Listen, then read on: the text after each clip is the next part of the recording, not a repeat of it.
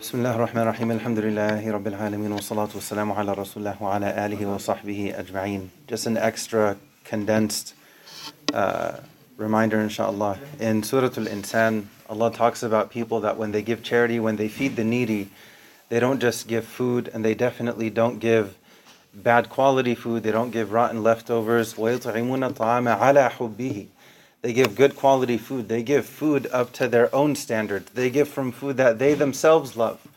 So they understand that when they're giving charity, they understand the meaning of charity. They understand what it means to do it for the sake of Allah. And this is reflected in the quality of what it is they're giving. And in that process of giving, feeding the needy, feeding the homeless, etc., they're, they're responsive people uh, they're basically doing it not expecting any reward from them. They're not expecting a thank you from them. لا نريد منكم جزاء ولا شكورا. And then later in the surah, Allah talks about these same people ending up in Jannah, and Allah uses the same exact terminology. إن هذا كان لكم جزاء وكان سعيكم مشكورا.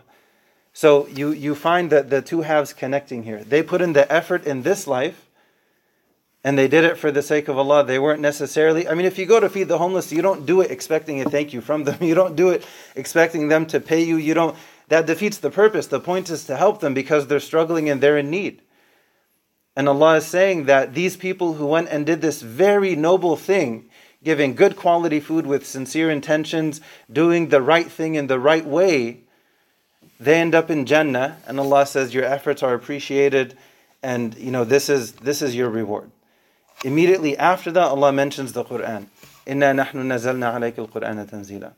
Right, so what we want to do is we want to connect with the Quran, not just for information, but for transformation.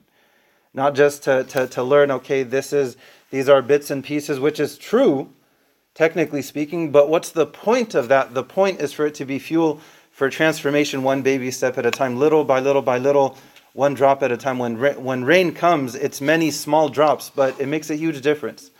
We ask Allah to guide us and forgive us. We ask Allah to help us to connect with the Quran. We ask Allah to make us from among those who feed the needy and who feed the homeless, not just food, but good quality food. Ameen Rabbil Alameen. Wa akhiru da'wana alhamdulillahi Rabbil Alameen.